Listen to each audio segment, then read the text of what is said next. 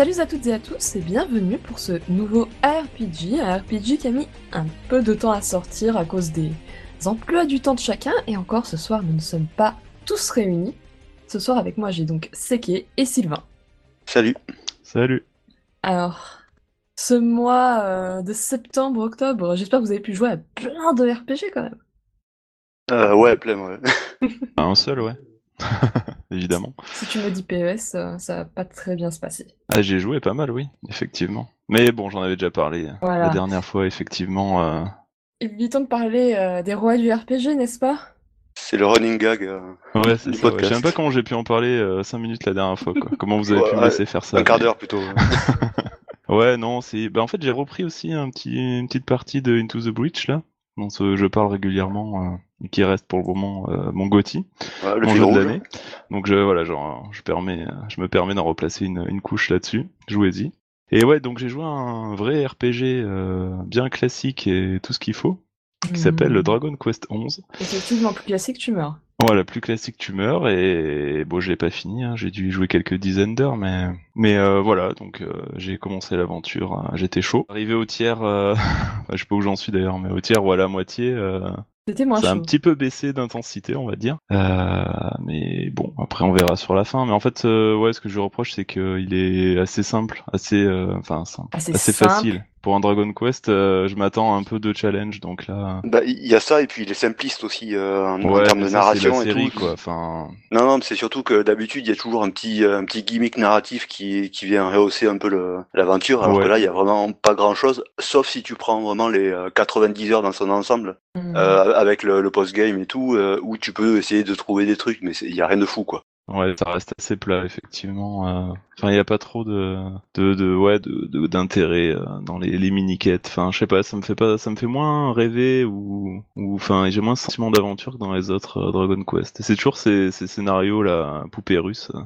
où t'attaques, euh, genre tu dois aller au château et puis en fait, euh, 20 heures après, t'es toujours sur le chemin du château à dépiler euh, toutes les poupées russes pour, euh, pour aller chercher euh, un objet pour un gars qui te débloque une barrière euh, pour euh, choper un embranchement pour aller au château. Enfin bon, c'est Oui, c'est bon, tout le temps comme ça et c'est un peu fatigant au bout d'un moment. C'est vrai que... En fait, ce qui est vraiment dommageable, j'avais trouvé moi, c'est que ils ont ils ont repris tout le principe de Dragon Quest 8 qui euh, à l'époque avait fait euh, avait frappé un grand coup avec un monde euh, semi-ouvert. Et le problème, c'est que euh, ben, on est euh, dix ans plus tard et que ça n'a pas évolué quoi, et que ça, ça paraît même plus vite qu'avant. Ouais, mais pour autant, ça, ça marche bien sur la, la- les dix premières heures, on va dire. Euh, Enfin, il y a vraiment ce, cette sensation euh, de liberté. Voilà, t'as ton cheval, tu fonces Ouais, dans mais- les plaines et tout. Je trouve que c'est hyper euh, grisant, quoi. Ça, c'est vraiment le début du jeu, et puis après, on commence à te filer euh, des, des, des targets à, à aller défoncer, et puis euh, t'en as pour, euh, pour 100, euh, 100 cibles à, à- à trouver, quoi. Mais euh, c'est c'est vraiment du remplissage, pour le coup. D'accord, donc en fait, il dure euh, plus de 100 heures, mais c'est pas vraiment 100 heures qui se valent. Hein.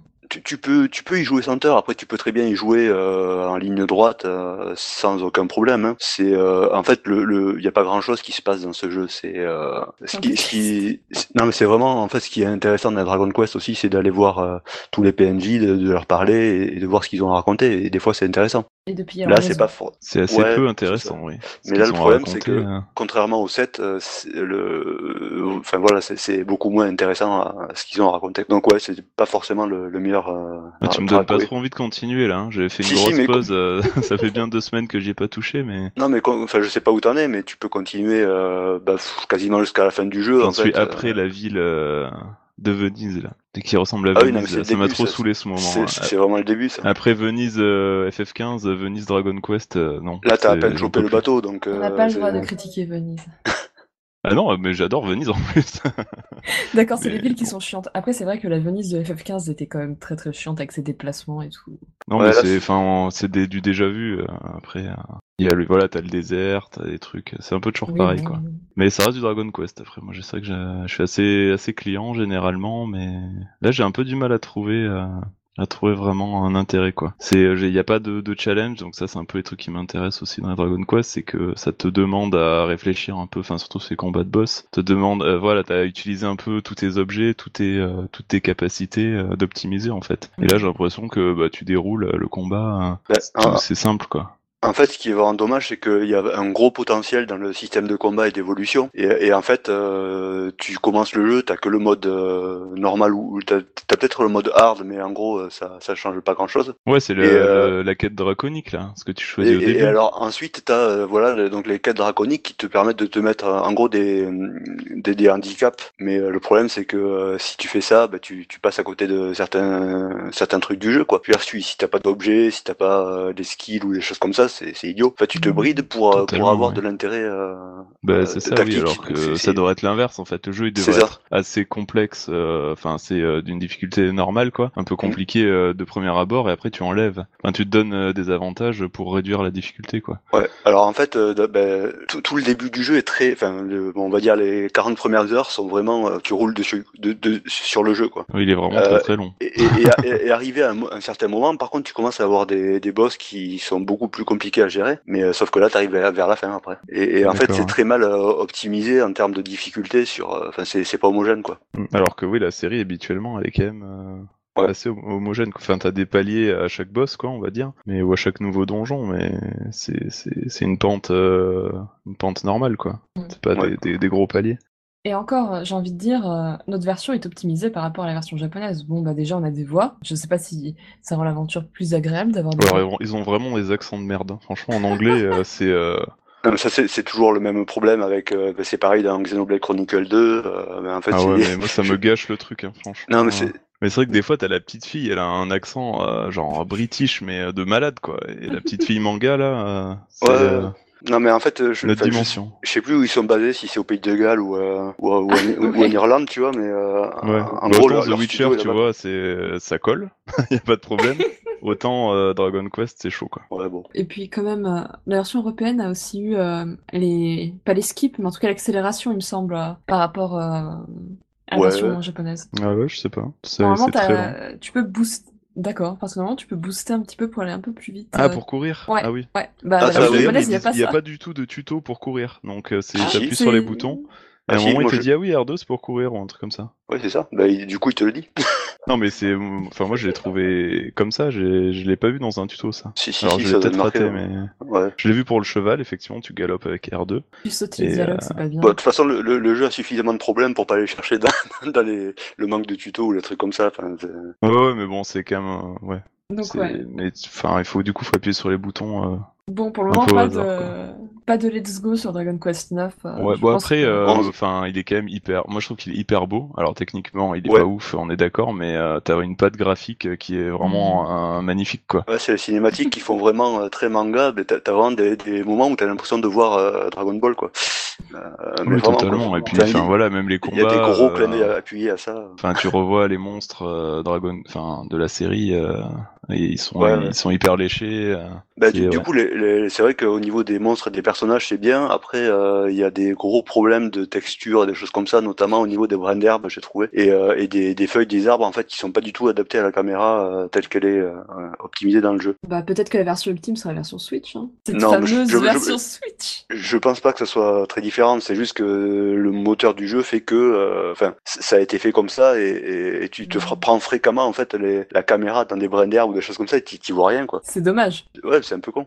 Parce que c'est vrai que, comme, euh, comme dit Sylvain, euh, les, les personnages et les monstres sont vraiment bien modélisés. Ah bon, on va passer à la suite. Donc c'est vrai que Voilà. Dragon Quest 11, euh, c'était aussi un jeu que tu partageais donc avec Sylvain, c'est qui? Ouais. Mais euh, alors, tu as aussi Valkyria Chronicles 4 avec moi, mais on en parlera tard dans le podcast. Voilà.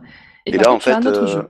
En fait, depuis euh, trois jours, là, je suis sur euh, Radiant Historia Perfect Chron- Chronology, euh, que j'avais encore sous blister, que j'avais acheté euh, peut-être six mois, un truc comme ça. Bon, peut-être un peu moins. Mais et du coup, là, je l'ai recommencé parce que j'avais vraiment besoin de, jouer à un jeu classique. Et, et je suis pas du tout déçu. C'est un jeu, en fait, c'est un, remake de la version DS de Radiant Historia que j'avais commencé, mais pas du tout fini à l'époque où il est sorti. Et donc c'est bah, une bonne une bonne surprise en fait, parce que je m'attendais pas à accrocher autant, euh, parce que j'avais des, des réminiscences de l'ancien jeu euh, euh, sur lequel j'avais été un peu déçu. Et donc, bah, pour replacer les choses dans son contexte, en fait, c'est un jeu euh, qui va te proposer de, de suivre euh, un, un mec dans deux timelines, c'est-à-dire dans deux chronologies euh, d'une même histoire, mais dans lesquelles il va pouvoir euh, faire des choix et influer. Donc, enfin, je sais pas si vous les avez fait ces jeux. Ouais, Ouais, tu, tu fait. ouais. Pas trop. Voilà. Mais c'était un peu le bordel, euh, ouais, sur les chronologies, euh, franchement. Ouais, euh, on alors s'y bon, perdait un peu, quoi. Faut pas chercher la, euh, enfin, je veux dire, c'est pas, euh, c'est pas retour vers le futur, tu vois. Enfin, tu, c'est- c'est, c'est, c'est du Moi, voyage dans j'avais le lu temps. que euh, ça se basait un peu sur Chrono Trigger. hein. Non, pff, bof. Mais comme je Bah, l'ai pas fait, j'ai pas Bah non, juger. parce qu'en fait, tu fais que avancer dans le temps. Tu. Ah, non, enfin, non. de mémoire, Oui, je non, Non, Chrono Trigger, non, non, hein. euh, non, c'est comme, euh, effectivement, c'est comme Chrono Trigger dans le sens où tu vas aller à une époque pour débloquer l'époque suivante, euh, euh, enfin pour débloquer ton avancée dans, dans l'autre époque. Enfin, c'est c'est pas vraiment des époques en fait, c'est deux temporalités qui sont euh, parallèles et, euh, et qui ont euh, des influences les, les unes sur les autres. Par exemple, ben, en fait, au début du jeu, euh, tu vas avoir un de tes potes qui est général et euh, en même temps, toi, tu es euh, aux ordres d'un mec qui est un peu l'intelligence service du, coin euh, et euh, tu dois choisir d'aller avec un ou avec, l'autre. Et en fait, quand tu vas avec un, tu vas te retrouver bloqué. Et du coup, tu vas, tu vas revenir en arrière, faire l'autre choix et avancer là-dessus. Et petit à petit, tu vas obtenir des capacités qui vont te débloquer euh, d'un côté ou de l'autre. Voilà. Mais donc ça, c'était, c'était déjà dans l'original. Ça, c'est vraiment euh, le, le jeu en soi n'a pas beaucoup euh, évolué. La seule vraie, enfin, il y a, y a deux grosses différences. C'est la première, c'est au niveau graphique. C'est-à-dire que ben, c'est, c'est un peu le zeitgeist, c'est-à-dire le- l'esprit de l'époque où on va te mettre des, des assets graphiques qui, bah, qui sont de notre époque avec des personnages très androgynes, euh, très colorés, alors que c'est vrai qu'avant ils étaient un peu plus austères. Euh, donc en fait ils ont refait tous les tous les portraits des personnages. Euh, ça avait pas mal gueulé d'ailleurs quand, quand ça a été euh, quand ça a été annoncé et, euh, et à juste titre parce qu'en fait euh, il y en a certains c'est vraiment le jour et la nuit entre euh, l'ancienne euh, l'ancien portrait et le euh, DS et la version 3DS. c'est voilà, ça? c'est ça. Euh, ben, notamment, euh, ben, tu as une princesse qui avant était euh, cheveux courts et tout, et maintenant c'est grands cheveux longs, c'est vraiment la princesse euh, Disney quoi. euh, voilà, ben, enfin, y- bizarrement, euh, il y a la plupart des persos, ça change pas tant que ça. C'est vraiment euh, une sorte de lissage, de lissage de leur gueule. Euh, et puis t'en as deux ou trois comme ça qui ont radicalement changé. En fait, ça fait très bizarre quoi. Et en fait, ce qui avait fait beaucoup gueuler surtout, c'est qu'ils se sont dit, ben, du coup, on a changé les portraits et ben les anciens, on va les proposer en DLC. Ah, c'est Tu vois, c'est c'est salaud, très charmant. Euh, Square mais bon, Enix euh, sort de ce corps. ouais, c'est un peu ça. Mais euh, du coup, euh, ben, en fait, ça a aucun- aucune influence sur le jeu en même temps. Donc, euh, personnellement, je prendrais pas les DLC. et Je pense que ça changera pas grand-chose au niveau du jeu. Euh, et là, le deuxième ajout euh, de, de la version 3DS, ben, c'est euh, du coup la Perfect Chronology, qui est une sorte de troisième époque alternative. Euh, qui apparaît dans le jeu euh, assez tôt en fait au bout de 7-8 heures. Et, euh, et en fait ça va te proposer euh, ben, une centaine de petites missions annexes euh, alors t'es pas du tout obligé de le faire hein, mais ça, ça, ça que c'est intéressant. Ben, là, j'en ai fait trois pour l'instant. Euh, c'était pas vraiment intéressant. Non. En Ah, fait, bah, c'est, en fait, c'est, c'est, euh, c'est des, plutôt des petites missions euh, du genre, ben, t'as un boss ou, ou ramène-moi un, objet que tu auras pris dans une autre époque. Ouais, les voilà. trucs à, à la japonaise, j'ai envie de dire, malheureusement. Ben, un peu le syndrome ouais, quête annexe facile. MMO coréen, quoi. Et euh, c'est, c'est le genre de truc que tu retrouves dans les Xenoblade Chronicle 2, par exemple. Oui, c'est ce que c'est ce que j'allais dire lorsque j'allais en parler de Xenoblade Chronicles 2. Voilà. Transition. Sauf que je vais en parler à la fin de ma liste pour euh, donc Ah euh. Val- Du coup, tu niques la tradition, du coup. ouais, j'a- j'adore ça. Ah, du coup, je peux te poser une question, c'est Kay? Ouais. Sur Radiant Historia, là. Euh, sur le système de combat, en fait, il est. parce que Je me souviens dans DS, sur DS, c'était euh, c'était assez lent. Et, le moindre combat de base, il, enfin, il prenait des proportions euh, super chiantes. Alors je les trouve pas lents, mais par contre en fait euh, ce qu'il faut comprendre avec euh, Radiant Historia et donc avec le, remake c'est exactement la même chose, c'est que c'est du système au tour par tour. Donc bah, c'est un peu le, système à la à la FF10 par exemple pour schématiser, c'est-à-dire que les personnages agissent les uns après les autres. La grosse différence c'est que là il y a tout un système de combo euh, du fait que si tu as, deux ou trois personnages qui agissent les uns après les autres sur le sur la grille en fait, euh, ça va te permettre d'enchaîner leurs coups et surtout en fait il y a, y a tout un système de skill qui te permet de déplacer les ennemis euh, sur une grille de 3 par 3 Euh, C'est-à-dire que tu as, un coup qui va les repousser en arrière, un coup qui va les mettre à droite, un, coup à gauche, euh, tu peux les envoyer en l'air, ainsi de suite. Et en fait ce qui est très, enfin, très important dans, le, dans les tactiques, c'est que quand tu euh, as deux ennemis qui sont de part et d'autre et que tu les envoies l'un sur l'autre, ben, ton, tes collègues ensuite peuvent frapper les deux en même temps, euh, ou trois, ou quatre, ainsi de suite. Donc euh, le, Ah le- oui, le c'était but ça, du jeu, en fait, ça va être de, de rassembler les ennemis et de leur balancer euh, des gros combos dessus. Mais euh, donc tout ça, c'est vraiment la, la version Ouais, 3DS, enfin la version DS telle qu'elle était, Ouais, pareil, légèrement. en fait. en fait, ils ont juste refait la- les assets graphiques. Ouais, parce que je me souviens, enfin justement, tu dois les regrouper pour les taper plus en fait. Ouais. Mais enfin, le moindre euh, combat de base, en fait, euh, du coup, il prenait trois plombes parce que tu devais euh, attendre, euh, enfin, tu te mettre bien dans dans l'ordre en fait pour pouvoir les taper les uns à la suite Oui, des autres. alors c'est vrai que tu peux, tu peux changer l'ordre de tes, de, fin de, de tes tours d'a- d'action en fait pour rassembler tes persos, mais en même temps, la plupart des combats, une fois que tu es à niveau, bah, déjà tu peux les, tu peux les skipper les combats. Tu, les, les, les ennemis sont visibles sur la map, tu peux les frapper et, Ouais, ouais. enfin pour les, les prendre par surprise. Moi personnellement, je fais pas du tout tous les combats euh, possibles et j'ai alors il y a certains boss qui sont chauds, euh, mais la plupart en fait j'ai pas tellement l'impression de prendre trop de temps quoi. Je je pense pas que ça ait été changé en fait la difficulté, mais ouais, c'est un truc qui me. c'est une ouais. question de tactique et puis de, de, de ton niveau. euh, Il y a pas grand chose de, de changé je pense. D'accord, très bien. En tout cas, euh, cette version 3DS elle a été en rupture de stock, mais il me semble qu'elle a largement été euh, refournie par l'éditeur. Euh, moi je l'avais pris des douanes. Bah, j'ai vu qu'il y avait une... À moi, je voulais la prendre, et puis il y a eu une rupture de stock, et puis maintenant, finalement, il est trouvable euh, un peu partout. Donc, euh, alors, à quoi j'ai joué? Donc, j'ai beaucoup joué au mois d'octobre euh, pour être euh, un peu dans la thématique euh, Halloween, euh, à Castlevania Symphony of the Night. Donc, Très bon choix. bah, c'était la première fois que je le faisais parce que, en fait, j'ai un traumatisme quand même Castlevanianesque euh, que je peux évoquer rapidement. Tu as joué sur N64. J'ai joué au premier Castle. En fait, d'abord, j'avais fait euh, Portrait of Ruin sur DS, que j'avais beaucoup aimé. C'est ma porte d'entrée au Castlevania, euh, hormis euh, Lord of Shadow, mais Lord of Shadow, euh, enfin, en tout cas, c'est pas les Castlevania IGA, comme on dit. euh, Ouais. En tout cas, Mhm. euh, c'est une autre forme. tout à fait. Donc, euh, créateur euh, du Castlevania, donc, euh, où on a la map du château de Dracula et où on avance. Enfin, bref. En tout cas, les Castlevania qui ont été encensés pendant des années. Bah, Mais- qu'ils le sont encore parce que maintenant le, tous les Metroidvania c'est ça quoi. En fait c'est c'est l'instigateur de ça quoi.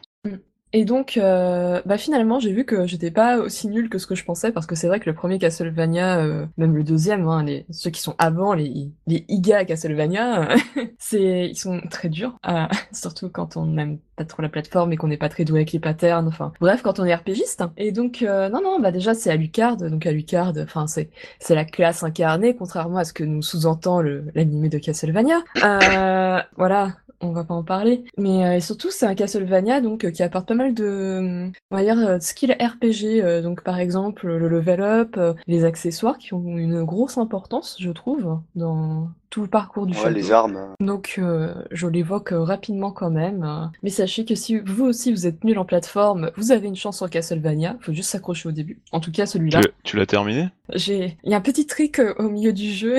Ah oui. j'ai pas trop aimé parce que je pensais l'avoir fini et non. D'accord. Ah ah. Mais bon, euh, de toute façon, euh, je suis du côté de Dracula. euh. Oui, non, mais il est assez accessible, hein, celui-là. Oui, franchement. Enfin, comme euh, les ceux sur euh, sur GBA là ou sur DS. Effectivement, c'est un peu le même principe. Euh. Mais donc, euh, je, je pense que je suis facilement à 80%. D'accord. Mais je dois avouer que les boss de fin me prennent un peu le chou. c'est pour ça Pour rester poli. il est plus facile, mais quand même. Bah, en fait, il y a quand même une grosse montée en niveau quand t'arrives sur la fin, je trouve. un peu comme dans tous les Ouais. Castlevania, hein, de manière il est un peu plus chaud, ouais. Et donc, euh, en même temps, j'avais un autre RPG, enfin pas, Castlevania c'est pas un RPG, mais en tout cas j'avais un autre jeu à finir, hein, qui était donc, euh, enfin un jeu, qui est le DLC de Xenoblade Chronicles 2, dont j'avais annoncé que je le ferais euh, sans faire Xenoblade 2, et je l'ai fait sans faire Xenoblade 2, quoique mes compars ont pu en dire à travers tous ces épisodes, et donc il s'agit de Torna The Golden Country. Alors au début, quand vous commencez l'aventure, euh, moi j'avais deux trois connaissances. Ça m'a suffi à m'en sortir, mais je pense qu'il faut quand même avoir les baselines de Xenoblade 2, euh, parce que il y a des choses qui sont expliquées, il y en a d'autres qui le sont moins. Euh, là, je parle vraiment qu'en termes de scénario.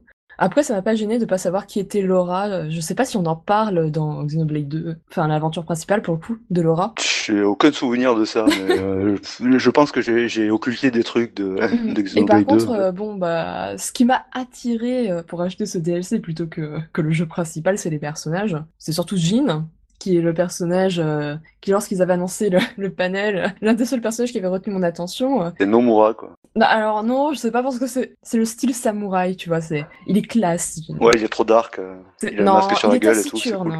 Oui, le mot qui est utilisé dans le jeu. voilà. Il dit au Kamarin Suzuki. euh, Et donc, euh, bah, comment dire que je préfère incarner euh, Jean, en tout cas euh, Laura, euh, qui est quand même une héroïne de 27 ans, plutôt que Rex, euh, 16 ans, je vais sauver le monde. En tout cas, on démarre le scénario, bon, c'est une quête classique du JRPG, donc elle veut retrouver sa mère qui, a, qui a disparu. En tout cas, elle a une idée d'où elle est, mais elle est pas sûre. Donc euh, elle doit, euh, on va parcourir jusque l'endroit où se trouve sa mère et bien entendu en chemin on va rencontrer d'autres personnages qui ont leur importance dans le scénario de Xenoblade 2. En tout cas dans les événements de Torna qui doivent être euh, des événements qui sont narrés à un moment dans Xenoblade 2 je suppose. Enfin je sais pas ce qui est exactement dit dans Xenoblade 2 vu que je ne l'ai pas fait. Les personnages sont assez attachants. Que ce soit euh, Laura, euh, bon au début je me suis dit encore une, une personnage naïve qui finalement va petit à petit évoluer au fil euh, de l'aventure, qui s'écoule quand même sur 20 heures pour arriver au boss final du DLC. Et sans faire toutes les quêtes annexes, je pense qu'en faisant les quêtes annexes on arrive à 25 heures. Il va y avoir aussi Mitra qu'on rencontre dans Xenoblade 2, euh, également une autre lame dont j'ai oublié le nom. Ah, je crois qu'il s'appelle Minos Non, je sais plus. En tout cas, c'est. Euh, après, il y a une différence entre les noms japonais et les noms euh, les noms occidentaux. Donc c'est vrai que moi j'ai joué en japonais que parfois je retiens plus les noms japonais que les noms euh, occidentaux. Ouais. Euh, bah, parfois, en fait, quand ils criaient les noms dans les combats, euh, enfin, au final, j'ai plus retenu euh, cette partie-là. Et donc, euh, et il y a aussi euh, un jeune roi, dont je me souviens plus du tout du nom, en gros, c'est le personnage qui avait l'air d'avoir aucun charisme, qui n'en a aucun, mais qui a sa petite importance, qui est quand même un perso sympathique. Enfin, c'est-à-dire qu'il y a le degré de boulet, les boulets, c'est les deux gamins que tu te trimbales tout au long de l'aventure, euh, mais bon, ça Ouais, c'est pas... Et Pénélo, quoi. Non, mais c'est pas les pires, quoi. Au final, euh, ils sont vraiment secondaires. euh. Tu les as même pas dans ton équipe pour combattre, donc euh, tu les oublies. euh. Tu les revois au feu de camp. Ah oui, tu existes. Mais bref.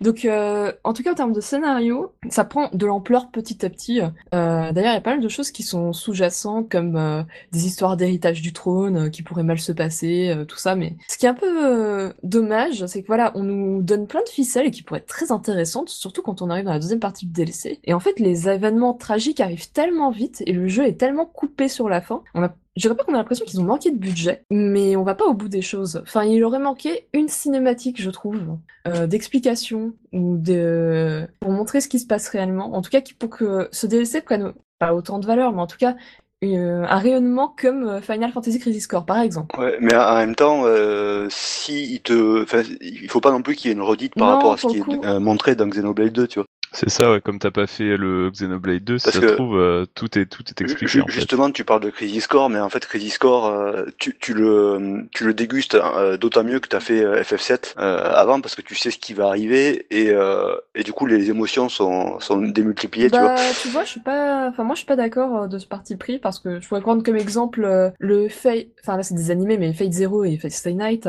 J'ai beaucoup aimé ne pas connaître les événements qui allaient suivre parce que je trouve justement que c'est plus marquant quand on ne sait pas ce qui arrive. Tu vois, c'est comme un Euh, spoil.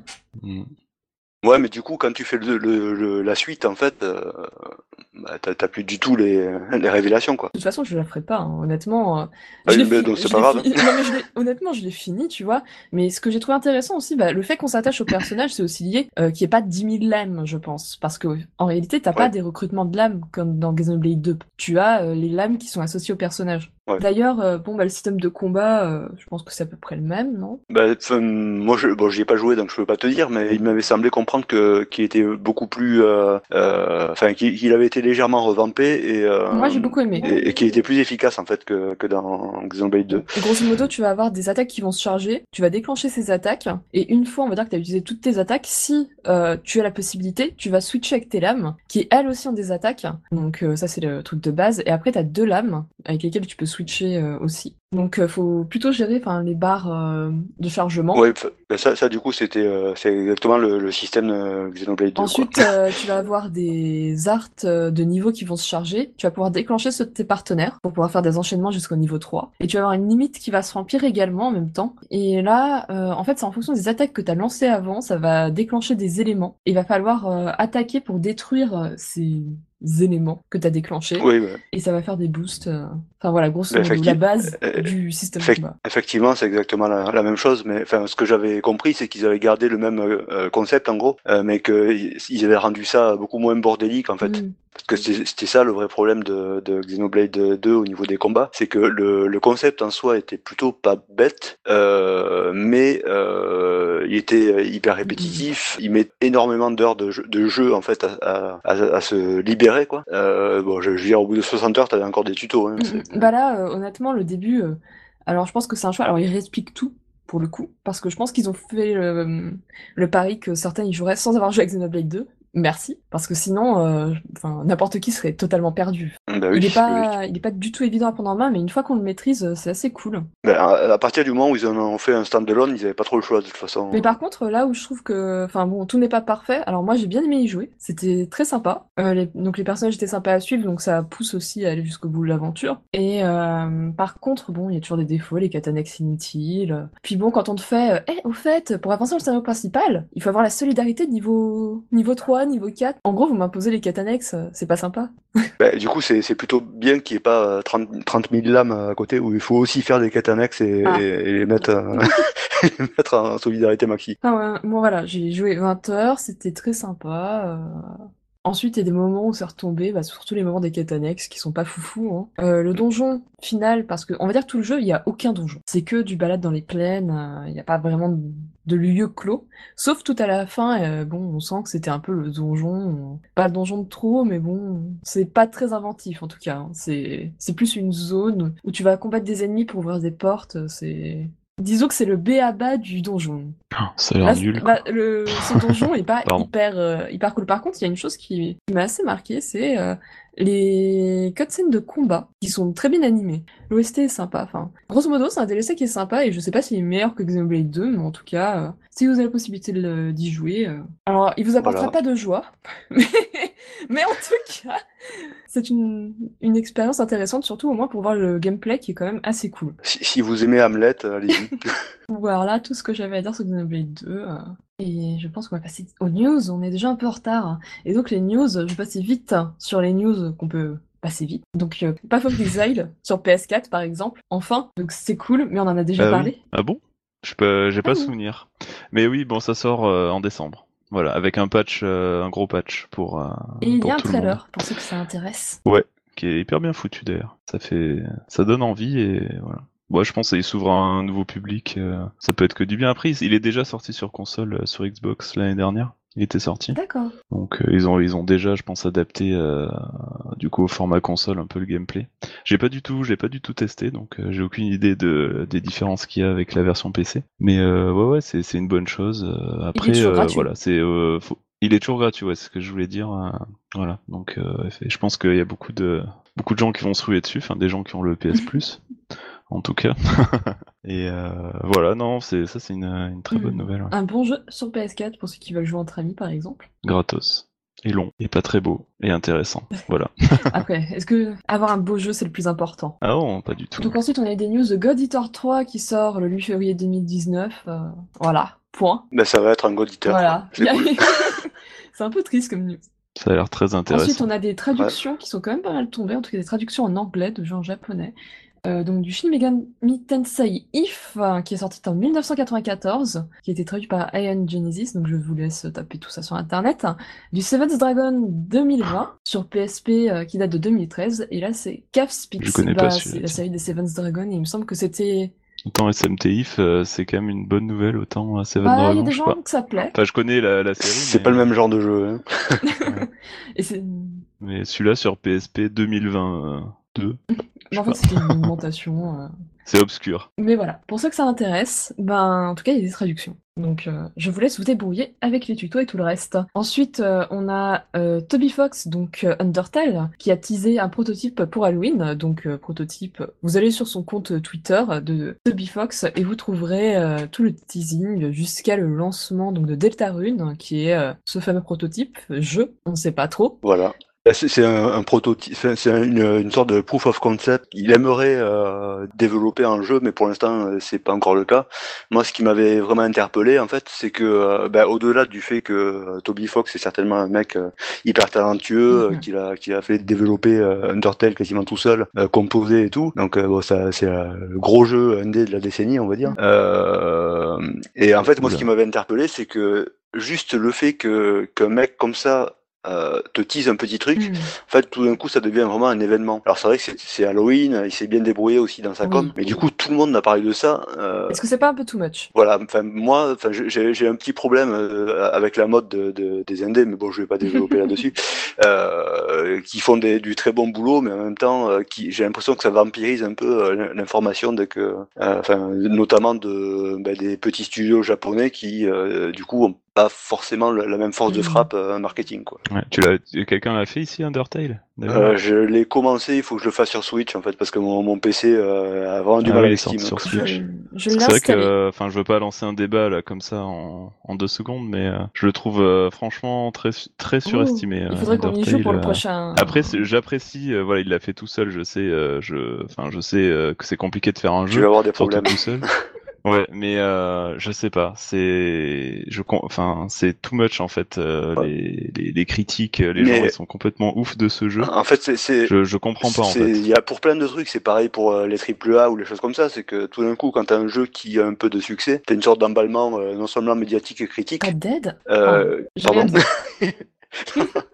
euh, et du coup, euh, voilà, t'as une sorte de- d'explosion en fait de ce d'un truc qui au final peut-être n'avait pas tant de choses à dire que ça quoi. Alors je sais qu'il y en a plein qui l'ont pris euh, comme un jeu euh, très philosophique, euh, enfin vraiment euh, hyper. Il l'est, hein, bah, c'est un jeu ouais. philosophique, oui. Après, est-ce que ça, est-ce que il- si tu joues pas, t'es pas un gamer ou euh, t'es dans le coma, Non, je sais ça c'est ça c'est les excuses à la Ouais, noix. mais il y a des, il y a des extrémistes euh, comme Voilà. J'ai pas le hein, temps mais... de le faire et Mais, actuellement euh, c'est- il est pas au-dessus de ma liste. mais il est pas très long. moi, plus. j'ai- Enfin, non, après, ça reste un bon petit jeu. Enfin, vraiment un bon jeu un- indé pour le coup. Mais enfin, il y a pas, non, enfin, c'est pas non plus euh, le, le bout du monde, quoi. Il y a des idées intéressantes, mais c'est hyper euh, linéaire, hyper On en scripté. reparlera, euh. je pense, quand on l'aura fait pour le coup. En tout cas, c'est qui et moi. Voilà, mais je, Ah, je, ok, je le ferai tôt ou tard parce que pour la science et pour euh, voir de quoi il retourne. Après, c'est un peu comme, euh, on va dire, euh, Nier, euh, Nier Automata. Là, c'est un peu chaud d'en parler sans Mhm. spoiler. Ouais. De vraiment d'évoquer, euh, enfin, les, les défauts euh, Mhm. de fond, sans parler euh, de,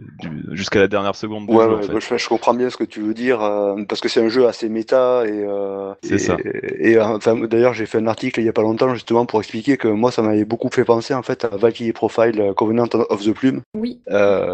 Qui, enfin, sur le principe de, euh, de, de pouvoir euh, ou pas euh, affronter certaines personnes et les tuer. euh. Enfin voilà, bon, je vais pas épiloguer. De... On passe à Voilà. la suite. hein. Donc, euh, je vois donc des livres sur les RPG qui sont sortis. Donc, sur Chrono, c'est Chrono Cross ou Chrono Trigger? Ouais. Les deux, Les bah, deux. les deux et Alors, euh, ouais, je vais- je un peu en alors, parler, bon, et de c'est, Baldur euh, également, ouais. et aussi de Kingdom Hearts, qui sortent tous chez Card Edition, qui donc, euh, je ne sais pas, a fait la mainmise sur le monde du RPG, ou comment ça se passe? Bah, c'est ça, là, ce mois-ci. Alors, euh, bon, je bosse avec eux, mais j'ai aucune action Après, c'est que sur, bah, Pix sort sur l'un des trois de livres, sur mais- RPG que Third. Enfin, Third, c'est vraiment Ouais, devenu... mais c'est vrai que ce euh, mois-ci, euh, ce mois-ci, c'est, enfin, ou même le, enfin, le mois d'avant et ce mois-ci, euh, c'est quand même trois bouquins sur du RPG, mais du RPG de Mhm. qualité, quoi. C'est King- Kingdom Hearts, Après, faut que ce euh, soit bien Chrono écrit. Trigger, euh, Chrono Cross. J'ai lu des livres sur des jeux de qualité qui étaient mal écrits. Pas forcément euh. Ouais, après, je les ai pas lus perso. Mais voilà. Après, voilà, sur euh, Kingdom Hearts, c'est, euh, ils ont, ils ont annoncé il y a quelques jours que c'était 600 pages. c'est juste sur le fond de la série, quoi. Donc euh, voilà, qu'est-ce que ça raconte, euh, qu'est-ce que ça veut dire et tout ça. Enfin, c'est quand même euh, Mm. fat. Bah là, il y a un livre sur Kingdom Hearts 2 aussi. Euh, Mince. En tout cas, une euh, qui fait partie de la collection américaine, donc j'ai oublié le nom. Parce que là, je pensais pas l'évoquer. Ouais, je l'ai vu en librairie il y a pas Qui est longtemps, édité par euh, Omake, euh, qui est ramené, euh, traduit euh, et, euh, et donc euh, publié en France. Donc euh, ça, par contre, je le laisse celui-là parce que déjà, il est plus raisonnable en termes de taille. Alors, je suis désolée, les livres de 600 pages sur une thématique euh, où les les JRPG de 100 heures, ça commence à me faire peur. Euh, Enfin, c'est long quand même à lire. Bah, après, ça dépend si, Oui. enfin, si t'es intéressé par le sujet, effectivement. ouais, on en faut, parle faut- là, faut pas euh. oublier que les, les livres de Sword, c'est vraiment des essais. Hein, c'est euh, Voilà, pas juste, euh, on te do- donne, euh, on te développe toutes les features des jeux, les choses comme ça. Quoi. Mm, mm. Tu vois. Bon, en tout cas, sinon, on va passer euh, à une autre news. Le rachat de Obsidian et de InXile par Mi- In Exile. Exile par Entertainment, Microsoft. même. Donc Obsidian et InXile Entertainment, ils ont fait quoi Alors, Obsidian, ils ont fait, euh, qu'est-ce qu'ils ont fait? Euh, Ils ont fait du Fallout New Vegas, c'est pas mal. Et ils ont fait du Pillars of Eternity aussi, euh, entre autres. Euh, on en avait parlé d'ailleurs, à- je sais pas si c'était au dernier podcast, Je ne sais celui d'avant, avec Killy. Et euh, voilà, c'est du, du RPG à l'occidental euh, bien balèze, quoi. Et Exile, c'est un peu le même, euh, un peu le même, euh, un peu la Mhm. même boîte, quoi. Sauf qu'ils font du Bard's Tale et ils ont fait du Westland aussi. euh, ils sont en train de bosser sur le Westland 3.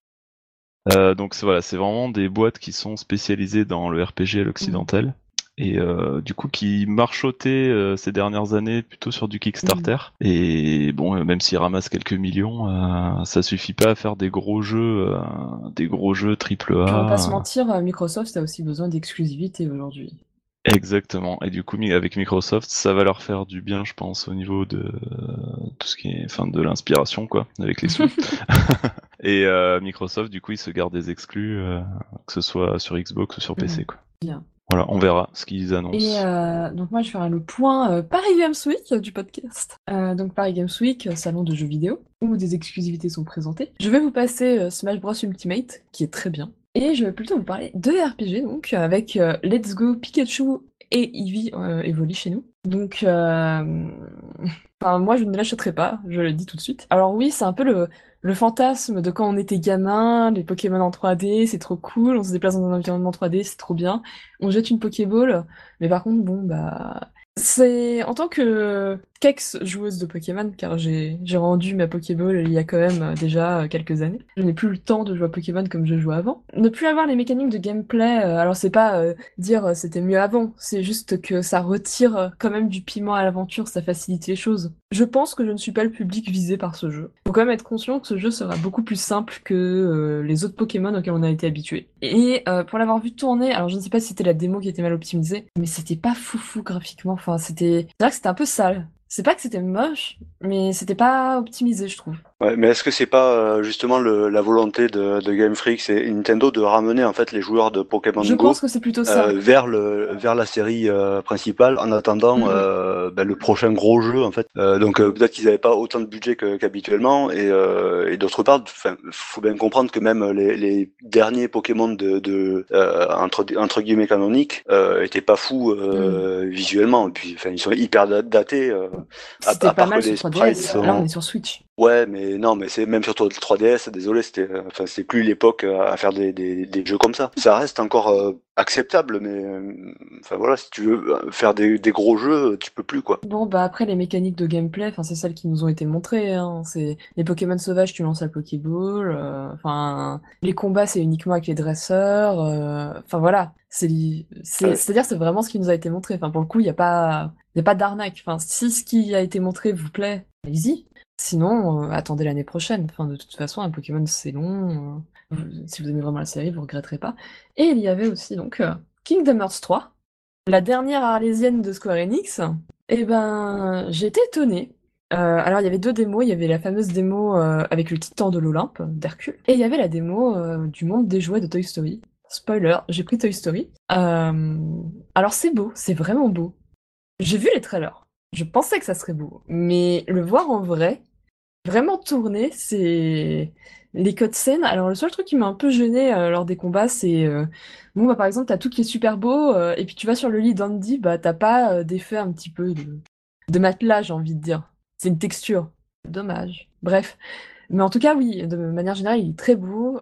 Alors pour ceux qui euh, la VF, euh, c'est obligatoire, enfin la, la VO est très très bien, enfin la VO. La version anglaise est très bien. Et je pense que la VO euh, japonaise sera très bien aussi. Après, quelle est la véritable VO de Kingdom Hearts? Ça, c'est un autre débat.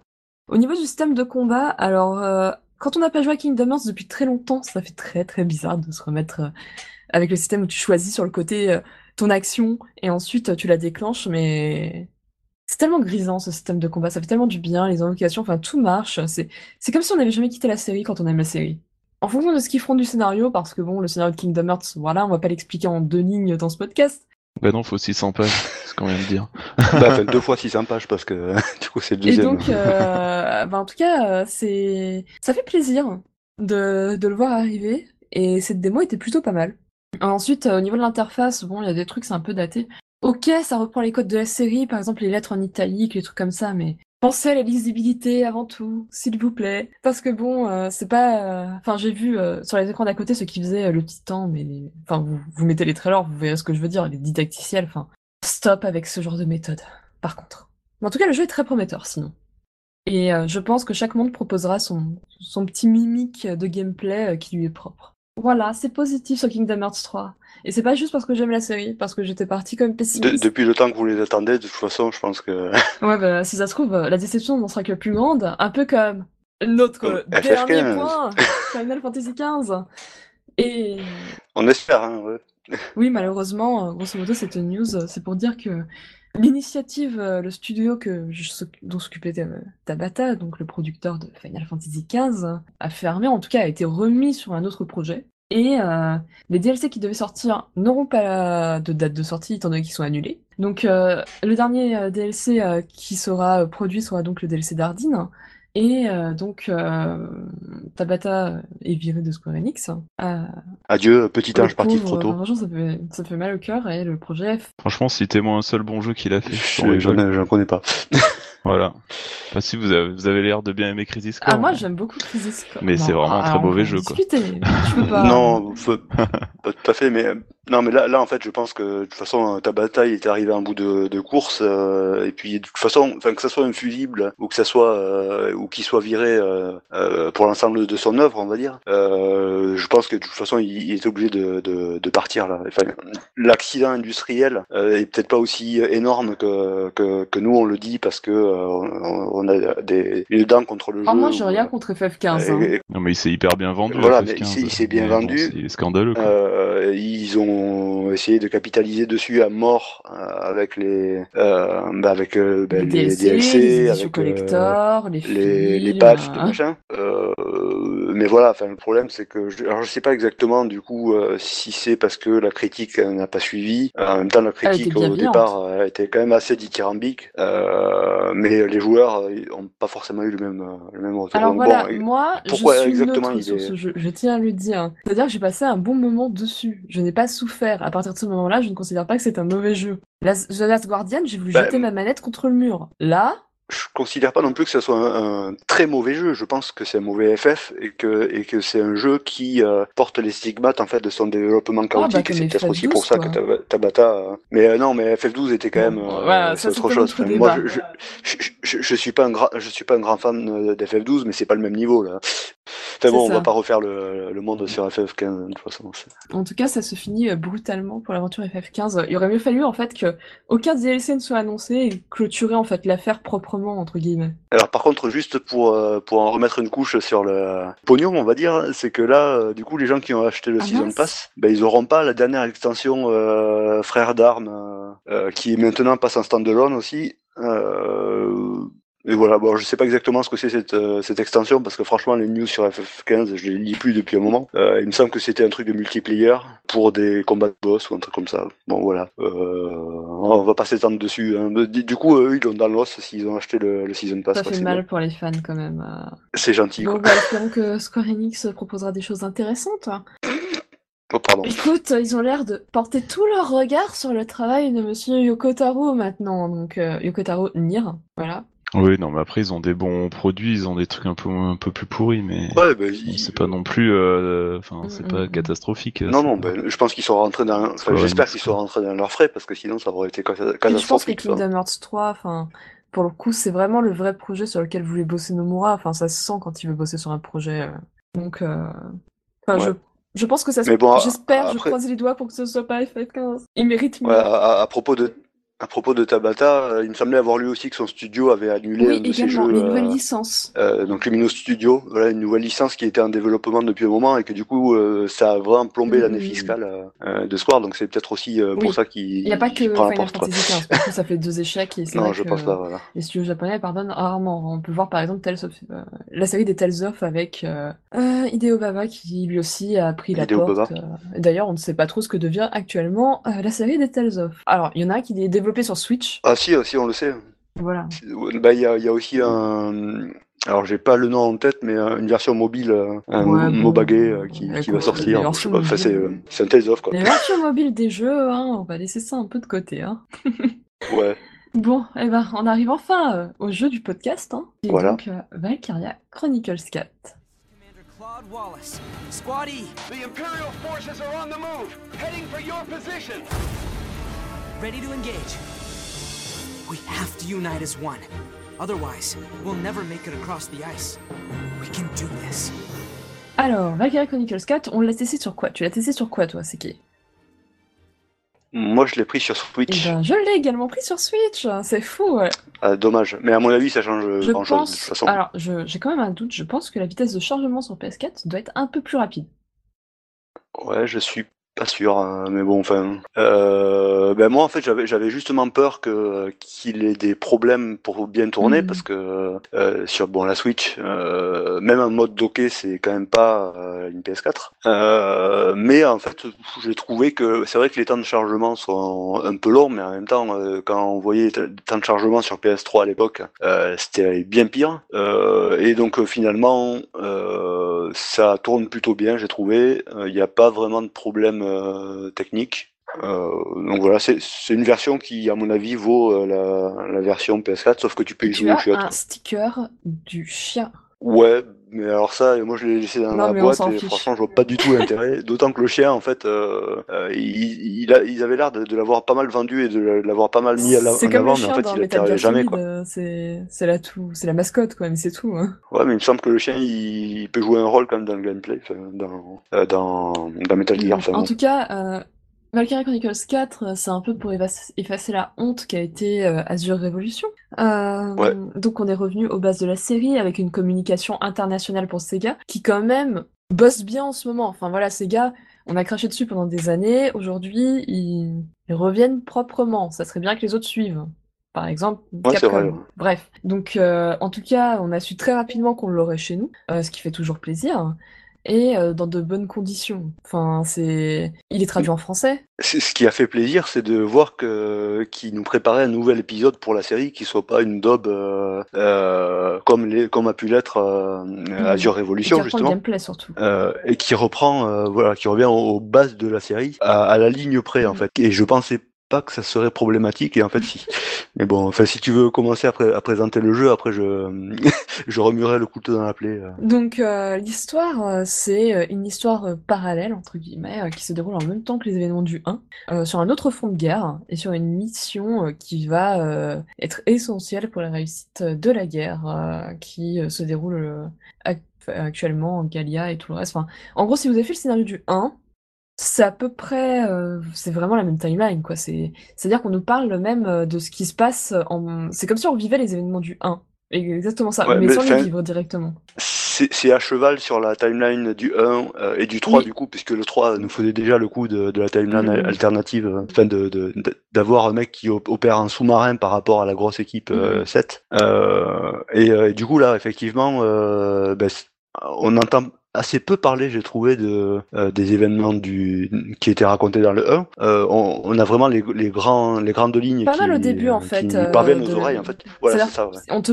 dit, alors c'est en parallèle, et on te le donne maintenant. ben, Mais non, c'est- parce que justement, ça, ça- le- les événements du 1 se finissent avant que le, le 4, euh, enfin, quasiment à, à la moitié ou aux trois quarts, de- ou aux deux, ti- deux tiers du jeu, euh, du 4. quoi. Et euh, notre. Mais et du coup, ouais, on se retrouve euh, en fait euh, non plus euh, à Gallia comme on était euh, dans, dans le premier, mais là on est vraiment sur euh, bah, ce qui constitue en fait le front de l'Est euh, dans la guerre entre l'Empire euh, et, euh, et la Fédération, euh, qui en gros correspondent à, euh, enfin, parce que évidemment là on n'a pas dit, mais euh, pour reprendre les bases de la série Valkyria Chronicles, c'est une sorte D'Europe de- alternative. d'Europe alternative pendant la Seconde Guerre mondiale. Voilà, donc ça reprend euh, un peu le même euh, le même type. Alors d'un côté vous avez les forces de la Fédération qui en gros sont les Alliés, et de l'autre côté les l'Empire qui est les forces de l'Axe. Donc avec ben, entre guillemets les Allemands qui qui là sont des mecs assez germaniques, blonds, yeux bleus, voilà, avec un empereur. Le Kaiser, machin. David euh, Schwartz euh, pour le noir. euh, enfin, l'endroit justement où tu dois aller. donc, euh, Ouais, enfin, ouais, c'est ça. En fait, c'est un peu la, la ville fortifiée de l'Empire euh, avec les nuages Et par-dessus. le euh, froid aussi. qu'on voit dans On tous les le RPG. Et, et alors, euh, voilà, c'est un peu le l'environnement graphique de, de ce de ce jeu-là. Euh, c'est euh, ben, en fait, on déplace la guerre sur le front de l'est, euh, et donc ça va être les campagnes de l'hiver avec beaucoup de glace. C'est un peu Waterloo, quoi. à un moment, On carrément. à cause du, de la neige. Ouais, mais là, alors là, c'est carrément des glaciers et, et le truc, c'est plus c'est plus de la poudreuse, quoi. Mais euh, donc on a euh, à la tête du régiment euh, le personnage principal, donc qui Voilà. Qui est plutôt sage en tout cas euh, au premier abord. C'est-à-dire bon bah c'est le personnage qui va tenter de sauver son escouade. Je veux dire n'importe qui voudrait sauver euh, ses soldats, mais c'est vrai que lui il est, il est très sage. Bon sauf quand il se prend une baffe euh, par la la nana. La tsundere de, service. T'es un peu méchant. Moi je la trouve. Je, Bah, je, trouve dis, je, sympathique. je dis ce qui est. Ah non, mais les, les personnages principaux sont sympas, mais ils sont vus et Oui revus. par exemple. c'est... Ben, en gros, vous, vous avez le, le, le gros bourrin euh, euh, qui fout des mains au cul à tout le monde, hein, enfin surtout aux jolies filles. hein. Euh, Et qui c'est le soldat de base qui est bon, non, c'est pas vraiment un boulet, mais c'est euh, c'est le mec en fait qui, euh, euh, quand il arrive dans une mission d'infiltration, il fait ah, et puis il balance des coups de mitraillette partout quoi. Euh, donc bizarrement, ça, ça tourne mal, comme on dit. Non, puis c'est des, enfin c'est des clichés, mais bon, on est dans Valkyrie Chronicles, euh, donc de toute façon, on, Ah oui, mais on a signé pour un peu au début. Ouais, mais c'est vrai que quand tu t'es enfilé euh, le 1, le 2, le 3 et que là tu prends le 4, en fait, tu retrouves euh, mais exactement les mêmes Mhm. types. euh. Est- Est-ce qu'on voulait retrouver exactement la même chose Je sais pas. Euh, moi, c'est vrai qu'il y a des trucs au niveau des personnages, pour continuer à en parler. Il y a, il y a, hum, j'avais beaucoup plus de facilité à m'attacher au personnage du 1. Euh, je parle au personnage euh, secondaire de ton Mhm. escouade. Euh, parce qu'on avait tous un peu nos, nos chouchous. Euh, Moi, par exemple, j'adorais la, la sniper Marina, euh, que je trouvais vachement cool. Et en fait, tu retrouves pas forcément euh, des, des personnages aussi euh, qualitatifs, on va dire, dans le dans le 4. Enfin, j'ai Mhm. trouvé. hein. Et, euh, et c'est notamment un problème euh, qui, qui vient du fait en fait que le euh, Va- Valkyria Chronicle 2 et 3 avaient apporté des, euh, des modifications dans le gameplay qui permettaient beaucoup plus de s'a- de s'accrocher à, à- à un personnage en particulier, euh, qui permettait de notamment euh, de de- d'orienter en fait la- sa, sa classe euh, de la façon qu'on voulait, euh, selon les euh, les actions qu'on va lui faire effectuer. On pouvait par exemple avoir un scout qui devenait très précis et qui du coup euh, allait passer euh, un sniper et, et un sniper qui à force de vider des tanks se mettait à devenir un sniper anti-tank. Et en fait tout ça ça permettait de vraiment de s'attacher au personnage plus qu'au au groupe en fait. Et ben là en fait ils sont revenus complètement en arrière, c'est-à-dire qu'ils ont pris le Valkyria Chronicle 1, ils ont fait un copier-coller et c'est Oui, parce qu'on va spoiler les gameplays. euh, Si vous avez fait Valkyrie Chronicles 1, en fait, c'est la même chose, enfin, à peu de choses près. C'est exactement Euh, vous pareil. avez, euh, alors, pour rappeler le gameplay de Valkyrie Chronicles, on a donc une map, les unités sur la map. On va sélectionner une unité et ça va euh, consommer euh, un tout, enfin, un des badges que l'on a, parce qu'on va avoir un nombre de badges partout. Voilà, c'est un point d'action en fait. Et euh, on va le déplacer. Alors lui, il a une jauge de déplacement. Euh, et on a le droit de faire une seule chose pendant son tour. Par exemple, soit se soigner, soit tirer. Enfin, ça dépend de, de l'unité également. Chaque unité va avoir ses particularités. Et puis, euh, on finit son tour et puis on passe à l'unité suivante. À savoir que, au fur et à mesure qu'on va réutiliser une unité, euh, sa jauge de déplacement sera limitée. Donc, euh, c'est ça. Il n'y a pas grand chose qui a changé. Il y a juste le mortier qui change vraiment en termes de stratégie. Voilà, ben en fait c'est- une, une classe qui euh, qui est ajoutée en fait aux, Mhm. classes euh, qui étaient avant, c'est-à-dire les scouts qui euh, eux en gros sont des unités qui permettent d'aller très loin sur la map mais qui ont une puissance de feu limitée. Euh, Il y avait les shock troopers qui eux ben, sont les- un peu les bourrins du, du groupe, voilà c'est les mitraillettes. Euh, Il y avait les lanciers qui en gros sont les classes anti-char et, et- et qui permettent de, de démonter les machines et des trucs comme ça, euh, mais qui ont euh, précision très faible. Euh, à l'inverse les euh, snipers qui ont une très forte précision et qui peuvent tuer à peu près n'importe quoi en un coup, euh, du moment que c'est euh, un coup Mm. à la tête. Euh, et puis euh, les ingénieurs qui permettent de, de réparer des, enfin c'est un peu la classe utilitaire, Bah, qu'ils vont en fait, soigner, ouais. voilà, ils vont, bah, pas que, ils vont soigner les persos, ils vont euh, ajouter des échelles, euh, désamorcer les, les mines, réparer les tanks, ainsi de suite. Donc c'est vraiment la classe utilitaire. Et donc là, ce Valkyria Chronicle 4 ajoute une, une nouvelle classe euh, qui est donc les grenadiers. Et qui permettent en fait, c'est une sorte de, euh, ils envoient des, des mortiers mais à perpète, mais vraiment quoi. C'est-à-dire qu'ils ils vont vraiment pouvoir envoyer quasiment à la- à l'autre bout de la C'est map euh, souvent. Et alors le truc c'est que euh, moi j'ai trouvé que cette classe a été très mal intégrée dans le jeu, c'est-à-dire qu'en soi euh, la possibilité qu'elle permet euh, est plutôt sympa quoi. Enfin ça c'est bien de pouvoir envoyer des trucs à distance. Mais alors non seulement ben, finalement quand tes, classes finissent par évoluer, ben, tu te retrouves avec des scouts qui peuvent envoyer des grenades relativement loin, des lanciers qui ont des mortiers aussi. Du coup, ben, en fait, comme ils ont gardé les, possibilités de l'époque sur les évolutions de classe, ben, c'est des, trucs qui étaient déjà en bontier des, des, grenadiers. Donc en fait, euh, quand, la classe, euh, enfin, quand les classes évoluent, ben, tu te retrouves avec des grenadiers qui perdent un peu en, importance en fait dans le jeu. Et d'autre part, ce que j'ai trouvé surtout, c'est que en fait, ils ont gardé euh, vraiment le, moteur du jeu de l'époque. Enfin, je sais pas si c'est exactement le même moteur, mais en tout cas, ça a le même comportement. Euh, les animations sont d'époque aussi. Et donc tout ça, ça a 10 ans. Et notamment, tu as des, des... donc toi, tu déplaces tes personnages en, en vue euh, à troisième personne. Tu vas pouvoir euh, mettre ton arme Mhm. à l'épaule et, euh, et les ennemis, pour l'instant, dès que tu, euh, tant que tu n'es pas en train de viser, en fait, ils ont le droit de, de, de eux te viser et de t'envoyer des balles. Le problème, c'est que l'animation pendant laquelle tu vas porter ton arme à l'épaule est, est en général moins rapide que l'animation euh, du personnage en face qui va te viser et te tirer dessus. Ce qui fait qu'en fait, le problème, c'est que les, gre- les grenadiers, euh, leur, euh, donc ils, ils- sont euh, hyper puissants en fait. Et le truc, c'est que pour les rendre moins puissants, euh, ils, ont, ils leur ont mis euh, une animation euh, entre la course et euh, voilà et, et le moment où ils vont se mettre à viser qui est hyper longue, c'est euh, 4-5 Mhm. secondes quoi. Mais du coup, c'est vraiment une, une, classe qui est limitée, euh, qui, qui, est, qui est censée être à l'arrière-garde de ton armée. Euh, mais dès que tu as un mec qui va passer devant, ben, il va, il va le, il va le tuer quoi. Bah, en fait, faut le protéger, c'est ça. Enfin, faut qu'il soit accompagné d'un Voilà, mais- ou- Tu peux pas forcément voir les gens, enfin les, les ennemis qui sont Cachés. euh, que t'as pas encore euh, repéré cachés en fait. ou les choses comme ça. Et en fait, le truc, c'est que euh, dès que tu es en train de courir avec un grenadier, en fait, si tu arrives à portée d'un ennemi, tu es mort. Bah, en même temps, c'est une casse qui est Euh, surpuissante, donc je trouve que la contrepartie. Voilà. Ouais, mais du coup, tu vois, c'est pas équilibré comme truc. Euh, et d'autre part, de, de- de- de- à l'inverse, euh, c'est une, comme, comme il y a encore une fois des tirs d'in- d'interception, c'est-à-dire que les- n'importe quel euh, soldat qui voit un, un ennemi passer à portée va lui tirer dessus, ben le grenadier c'est Mhm. pareil. Sauf qu'ils ont une portée démesurée et qu'ils peuvent euh, ils peuvent sniper des, des mecs mais à perpète. Et alors sur les euh, certaines unités, comme le euh, l'intelligence artificielle des ennemis est, est vraiment con comme un balai euh, euh, en, en monde normal en fait, euh, ben des fois le, le mec il, il prend son perso et il explose quoi tu vois. Mais c'est simplement parce qu'il a pas eu le temps de bouger avant que que le mec lui envoie un- une grenade à la tronche. Et, euh, et ça ça arrive euh, ben, des deux côtés de- du truc. Donc toi ça peut être hyper frustrant parce que euh, le, le grenadier en plus il va t'envoyer euh, son mortier ton personnage va être tout, durement touché, Mhm. c'est-à-dire il va, il va perdre la moitié de sa vie, et en plus il est envoyé à terre, et le temps que tu te relèves, t'as pris une autre, un autre mortier dessus. Et combien de fois ça m'est arrivé ça, enfin ce genre de truc, c'est des fois c'est c'est c'est c'est un- Oui, parce que c'est vraiment je le mauvais moins gars loin que toi quand même dans le jeu, donc euh, peut-être que j'ai moins cette frustration. euh. Ouais, ben, enfin, du coup, pour résumer, en fait, moi, c'est une classe sur le principe qui était pas mal, mais qui, en fait, dans l'intégration au jeu a été faite euh, vraiment à la va-vite, et notamment parce qu'ils se sont vraiment contentés du strict minimum euh, en reprenant euh, ben, tous les assets euh, du, du Valkyria Chronicle 1 euh, qui ont 10 ans, quoi. Et, et c'est moi, moi, enfin, j'ai, vraiment une fru- frustration euh, euh, dans, dans ce jeu qui, encore une fois, n'est pas un mauvais jeu. Hein. C'est, pas du tout ça. Le, le, le gameplay fonctionne encore vachement bien. Euh, non, il a des défauts. si vous avez...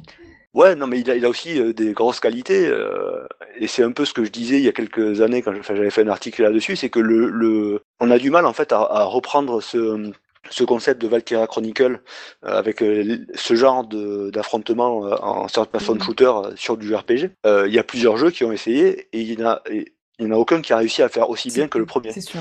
Mais après, je trouve que c'est un bon épisode quand même. Enfin, c'est. Ouais, mais il n'invente rien. En Oui, fait. bah après, c'est ça le truc.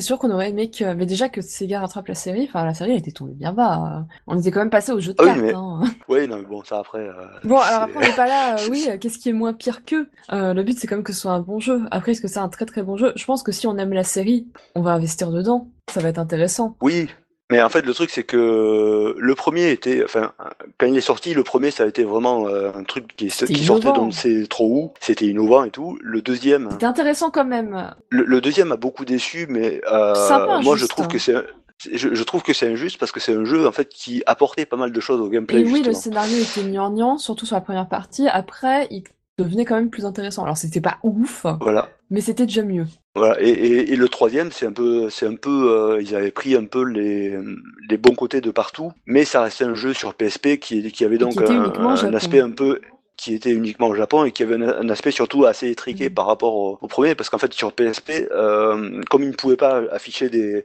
des cartes euh, de, de bataille très grandes, ben en fait ils avaient découpé et donc il fallait passer euh, d'un camp à l'autre.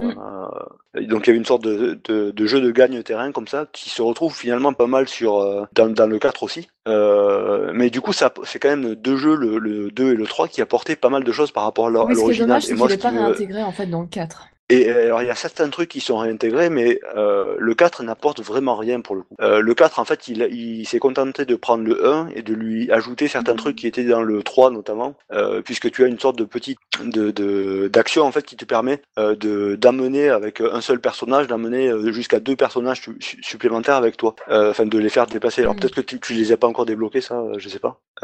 Mais en gros tu vas déplacer un groupe de deux ou trois personnages et ça te permet de en une seule action comme ça. Et donc ça c'était un truc qui est directement repris du d'une fonctionnalité de Valkyria Chronicle 3. Et voilà, et c'est un peu la seule, il me semble, euh, la seule évolution en fait qu'ils ont repris. On dirait que c'est un peu feignant, quoi. C'est. Voilà, ben, pour moi c'est un jeu un peu feignant et, euh, et comme je disais en fait euh, j'ai eu du mal à, à aussi bien adhérer en fait au, au personnage parce que là tu as une, enfin quand même pour pour essayer de donner un peu de corps à- aux différents personnages que tu vas recruter dans ton aventure. En fait ils ont mis une euh, une fonctionnalité qui fait que si tu as utilisé un personnage jusqu'à, je crois que c'est 20 ou 30 Mhm. fois, euh, ben, il va évoluer en rang, donc il va devenir euh, sous-lieutenant et puis caporal, des, trucs comme ça. Et une fois qu'il est caporal, en fait, tu débloques ben, une sorte de de scénette avec euh, avec une mission à accomplir pour trois personnages de ton escouade. Et en fait, bon, donc euh, du coup, cette escouade, euh, enfin ce, ce, ce groupe de trois va vivre euh, une petite aventure qui va développer un peu leur caractère euh, et qui notamment va, dé- va débloquer aussi des, des, des comment on dit, euh, des passifs en fait Mm. Oui. sur leur qui va- sont toujours là, c'est-à-dire que par exemple, il y a des personnages qui n'aiment pas être entourés de, on vient, voilà, De des filles, filles, euh. et des personnages qui sont, qui sont contents de pouvoir se cacher dans l'herbe, par exemple, ou qui ont, qui sont Voilà. allergiques au pollen, donc qui n'aiment pas aller dans l'herbe. Bah, Enfin bref, c'est. T'as- un personnage qui est un poivreau fini euh, et qui du coup euh, ben, aléatoirement va euh, va arrêter son, son action en, cou- en cours quoi ou qui va perdre Oh, en précision et, en fait le truc c'est qu'en faisant ces petites scènes euh, généralement tu vas renverser un de un de leurs passifs euh, pour que ça devienne un- une bonne Mm. chose en fait Euh, mais voilà c'est- un truc qui est qui est là donc c'est bien Mais. mais c'est pas aussi bien que, euh, que le fait de pouvoir vraiment t'attacher à, à tes personnages juste en les, en les utilisant à ta oui, manière. parce qu'au final, c'est en les. Là, c'est scripté, quoi. Et, Moi, je me ouais, tiens de te dire quand même que. Enfin, là, euh, tu critiques beaucoup, et moi, je vais. Pour une fois, je vais me faire passer pour la gentille. Je, N'hésite pas. Je trouve quand même que ça reste un, un bon TRPG. Euh, je dirais que les bons TRPG, on en a de moins en moins, malheureusement. Il y a du Disgaea qui est ressorti, mais bon, voilà, c'est une ressortie. C'est pas Ouais. du neuf, même si là, on a pas mal de, de réutilisés. Euh, on a quand même les Voilà. nouvelles maps, on a des nouveaux personnages, on a des nouvelles aventures, entre guillemets. Les TRPG, enfin, il y a du Fire Emblem dont on parle, et encore, Fate, euh, c'était pas, euh, c'était pas le, le mieux qu'on ait eu de la série. Euh, Mhm. Mais là, enfin, je pense que j'ai déjà fait le tour, en fait, des grands TRPG parce que les autres se sont soit plantés. Après, on a peut-être des grands TRPG occidentaux, mais on n'en entend plus trop parler, malheureusement. Ou en tout cas, beaucoup moins. T'as Oui, The Banner Saga mais- qui est sympa aussi. C'est ça. bon, c'est plus ça confidentiel, quoi. Switch, pour le coup, euh, la trilogie. Ça fait toujours du bien d'avoir ce genre hein, qui, malheureusement, a beaucoup de mal, un, à se renouveler, et deux, à être porté euh, déjà au grand public. Enfin, le cas de Fire Emblem, c'est une exception. Euh, Disgaea, ça resterait confidentiel. Je, je suis pas certain que, que Fire Emblem soit euh, porté au grand public, à part les, les Voilà, les derniers, là, qui, bon, voilà, qui, qui, Bah, qui ont essayé, mais, euh, euh, mais sinon, le vendu. TRPG, de toute façon, c'est, un- ouais, mais, euh, ouais, voilà, c'est un peu le, la seule, l'exception, quoi. Euh, mais euh, le- de, de toute façon, le, le tactique, euh, c'est quand même un genre assez niche, qui est déjà dans un genre, euh, le Mhm. RPG qui est de niche aussi. Euh, même s'il y a des RPG qui se vendent très bien, ben, au, au final, c'est quand même des, des genres qui, qui font pas forcément recette autant que, euh, euh, que les RPG de, de gros calibre, on va Parce dire. que bah, déjà, ça demande pas mal de, de mise en scène. Enfin là, Valkyria Chronicles, si c'est un des rares aussi à montrer les personnages d'aussi près, entre guillemets, c'est que ça demande beaucoup d'argent, de modélisation. Bon, bah, on voit qu'il y a des assets qui sont réutilisés. Mais euh, encore une fois, Valkyria Chronicle, c'était euh, quand même un, un- un- un truc qui, qui ne s'était jamais vu en Mm. fait dans le dans le tactical. Et donc là, le 4, encore une fois, je, je dis que c'est un décalque, mais ça veut dire qu'il a aussi les mêmes qualités. Euh, donc si euh, si vous n'êtes pas forcément habitué à, à, à du Valkyria et que vous n'en entendez pas grand chose, Vous en je pas pense que ça peut. Non, mais ce que je veux dire, c'est que, enfin, moi, j'ai- mon point de vue de mec qui a fait le 1, le 2, le 3 plusieurs Mhm. fois, euh, et qui du coup attendait Tu vraiment le le 4. blasé. Euh, donc forcément, je, ben, c'est pas que je suis blasé, c'est que je suis un peu déçu euh, d'avoir assez peu d'évolution. Euh, mais évidemment, si, euh, si vous si- n'êtes pas aussi demandeur que moi, euh, vous allez peut-être découvrir un truc que vous connaissez pas et qui va vous que vous allez adorer. Vous allez peut-être vous refaire le 1 qui en plus c'est pas très cher sur, sur Steam. Et d'ailleurs, il y a une réduction le sur 2 est Switch encore hein, trouvable. si on achète le Valkyria Ouais, Chronicles 4. Ah peut-être ouais. Euh, donc voilà, c'est l'occasion quoi. Enfin le, le 1 ça, reste un, gros truc. Le 4, euh, ben, je vais repartir, c'est pas vraiment un défaut, mais euh, on va dire que euh, il reprend un peu les mêmes, ben, encore une fois, les mêmes scènes que le premier, avec le gros tank dans lequel il va falloir tirer sur les radiateurs pour pour le détruire. Enfin, en fait, c'est encore une fois, si vous n'avez pas encore fait le 1, euh, c'est des trucs qui peuvent être très bien. Si vous avez fait le 1, vous n'aurez pas le, le- la bon, surprise. si vous euh, voulez euh, rajouter quelque chose en plus, hein, enfin, par exemple, je vois ceux qui achètent Ace Attorney, ce n'est pas un RPG, mais euh, Daigakuten Saiban, t'achètes les jeux, mais tu sais que ça sera la même chose, mais c'est juste pour en avoir plus. Oui, voilà, c'est un peu ça, ouais. Enfin, moi, je- pour résumer, moi, c'est, le, le Val- Valkyria Chronicle 4, pour moi, c'est une grosse extension, en fait, euh, tirée du 1, euh, qui permet de réconcilier un peu les fans euh, euh, avec la série, parce qu'ils n'avaient pas euh, eu le 3 et que le 2 avait un peu déçu. Euh, voilà, mais, ça- mais ça ira pas plus loin. Alors peut-être qu'on aura un Valkyria Chronicle 5, euh, j'ai- Mais j'espère, et que cette et que cette fois-ci ça sera un, un vrai une vraie nouveauté euh, sur lequel ils auront refait les, les assets, les features, euh, le gameplay, tout ce que tout ce que tout ce que j'espérais en fait pour celui-là quoi. Non, mais je comprends très bien. Bon, en tout cas, Mais encore une fois, ça reste un bon jeu. Euh, après, on n'a pas beaucoup parlé euh, des thématiques en fait du jeu. Euh, c'est là aussi où je suis resté sur ma fin, c'est que le premier, bah, en fait, pour, pour résumer, encore une fois, on est en, dans la Seconde Guerre mondiale. les camps, Et en fait, les- il y a, en fait, il y a deux grandes thématiques qui sont premièrement euh, la ségrégation euh, des juifs euh, au travers d'une population ici qui sont les Dark Sands. Euh, ben, en gros, c'est la même chose, hein, c'est-à-dire qu'on les a accusés de tous les maux et du coup, ils sont mis au banc de la société, enfermés dans des camps et en gros, ils- la plupart des, des gens ne les aiment Mhm. pas. Et l'autre grande thématique, c'était les armes de destruction massive au travers justement des Mhm. Valkyries, enfin des Mhm. Valkyria, qui sont des, en gros des êtres humains mais qui permettent de tirer des gros missiles laser avec avec leur épée, quoi, tu vois.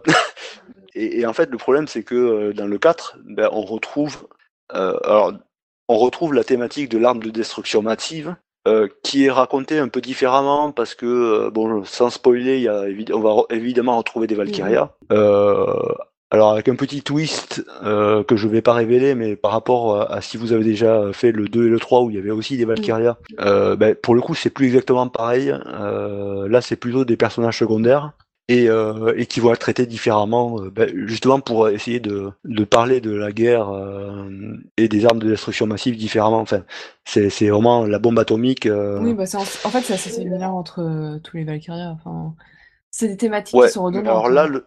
ouais, c'est la, la thématique, mais là, le traitement, euh, en fait, j'ai trouvé assez bizarre le traitement euh, du fait que euh, ben, c'est un jeu japonais et que théoriquement, c'est eux qui se sont pris la bombe dans la gueule. Et, et bizarrement, vers la moitié du jeu, il y a, enfin, je vais pas le raconter, mais du coup, euh, le traitement qu'ils faisaient de, des armes de destruction massive me paraissait assez bizarre pour, euh, ben, justement, pour des Japonais et, et- et avec le, le passif qu'ils ont avec euh, Mhm. cette arme. Et bizarrement, là, encore une fois, c'est renversé complètement à la fin du jeu. Je vais pas m'étendre dessus, mais en fait, le, le- du coup, les- le traitement des thématiques du, des grandes thématiques du jeu Mhm. sont euh, sont assez bizarrement gérés et, euh, et c'est pareil avec les du coup avec les Dar- Dark Mhm. Sands, donc qui sont encore une fois euh, les Juifs euh, du jeu, euh, qui ben, là en fait euh, on n'en parle quasiment pas. C'est-à-dire que alors c'est vrai que c'est on avait beaucoup parlé dans le 1 et le 3, euh, mais là c'est vraiment euh, on entend quasiment jamais parler à part dans les petites scénettes et dans les dans les gens qui sont euh, qui aiment pas les Dark Souls justement dans l'équipe euh, ou choses comme ça. Alors, juste pour conclure euh, sur Valkyrie Chronicles 4, toi, tu y as joué surtout sur dock Euh, je oui en, en docké oui Euh, et même en euh, en mode portable en fait j'avais pas non plus de Oui, ralentissement. voilà, euh, c'est pour parler du mode portable qui fonctionne très bien. Enfin, merci la RATP et les problèmes de transport en commun, j'ai bien pu le tester. Donc, donc ouais, non, ça fonctionne bien, pour ceux qui se posaient la question. Un avis plutôt positif, en tout cas sur le jeu. Du réchauffé, c'est tout ce qu'il faut savoir, je pense. Et des. Bah, positif en, en termes de, de Mm. mécanique de jeu, c'est positif. Après, encore une fois, si vous en attendez beaucoup, ben, vous risquez d'être un peu Mm. déçu. Mais, mais c'est enfin, ça, après, c'est mon avis. Hein. Enfin voilà, ça dépend. Est-ce que vous aimez le TRPG? Est-ce que vous avez aimé Valkyrie Chronicles? Est-ce que vous voulez découvrir la série? En tout cas, il n'y a pas de prérequis à avoir sur la série. Il n'y a pas besoin d'avoir fait le 1, le 2, le 3. Et peut-être que c'est pour ça aussi qu'ils ont fait le 4, dans l'optique euh, bah, peut-être de récupérer un public qui n'y avait pas joué. Mais par contre, si vous avez jamais joué à Valkyria euh, Chronicle, euh, ben, euh, autant essayer avec le 1 qui est certainement moins cher et qui, je trouve, est, plus efficace Mais en fait, sachez que, dans ce en tout cas, à la sortie, c'est à vérifier si elle est toujours active, mais il y avait une promotion sur le 1 quand on a acheté le 4 sur Switch. Voilà. Et donc, euh, Donc allez-y. hein. Sur ce, on va conclure ce podcast qui était assez long, malgré le fait que nous soyons trois personnes. Euh, Valkyria Chronicles 4 a demandé beaucoup de temps, et puis le début aussi, parce qu'au final, on n'a pas joué au même RPG. euh, enfin, en même temps, jouer au même RPG, c'est toujours un peu compliqué, on a tous des goûts différents. Et tant mieux. ça, hein. ça fait que le podcast est, est plus riche. Heureusement qu'il y a Sylvain pour jouer aux jeux occidentaux. Ouais. Écoute, euh, au prochain BioWare, euh, je serai là. Enfin, un jour, je ferai peut-être un Mass Effect Andromeda. Euh, Il y a mieux hein, en RPG occidental. ouais, mais bon, enfin, j'aime bien quand, quand il y a une narration. Peut-être que tu pourras m'en conseiller. hein. Ah on bah, écoute, discutera. Bon. En tout cas, on espère que ça vous a plu. Euh, on ne sait pas quand est-ce qu'on va réenregistrer le prochain, étant donné que nous sommes euh, déjà mi-novembre, peut-être euh, en fin d'année, mais ça... Bon, on Ouais. fera les GOTY, quoi. Mais bon, c'est Into the Breach, donc euh, je suis pas sûr qu'il y ait vraiment débat. Du coup, on parlera pas de Non, Dragon. Quest 11. Mais euh, en tout cas, il y a beaucoup moins de news, ça se sent. euh, Enfin là, il y en a eu plein, mais en même temps, on a fait deux mois sans RPG, donc euh, c'est un peu normal. Mais ouais, on arrive dans la phase où euh, tout commence à se tasser, et de toute façon, en janvier, on aura Kingdom Hearts. Et ça, ça va être cool. Sauf qu'il y a un nouveau délai. Non, non, non, non, non, non, non, impossible. C'est bon, Ah. on arrête. Qui sait, on pourrait un jour résumer les scénarios de Kingdom Hearts, voyons. Ouais. Bon, en tout cas, vous pouvez nous retrouver euh, sur Twitter, euh, donc euh, podcast ARPG, sur Jeux de Pixel, sur Archaïque. Sur Legendra. Voilà, c'est ce que j'allais rajouter. Euh, alors, on avait un problème de fil, en tout cas de fil de téléchargement, il paraît, sur euh, certains sites hein, avec Google, mais tout a été euh, résolu, donc vous pouvez retrouver le podcast normalement.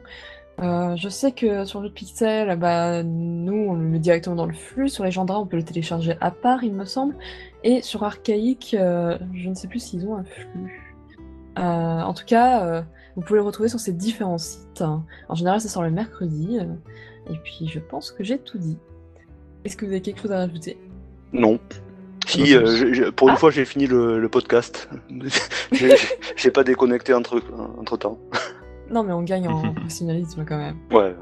Au fil des épisodes. Et en tout cas, si vous avez des questions, on sait jamais sur lesquelles on pourrait répondre. Alors, pas des trucs euh, trop euh, fabuleux du genre euh, est-ce qu'il y aura un Kingdom Hearts 4 Parce que nous n'en savons rien. Voilà. Si, si, balancez les questions. On y répondra. Bon, en tout cas, on vous invite à nous envoyer des petits messages si vous le souhaitez. Et sur ce, on vous dit à la prochaine. Salut Salut. Ciao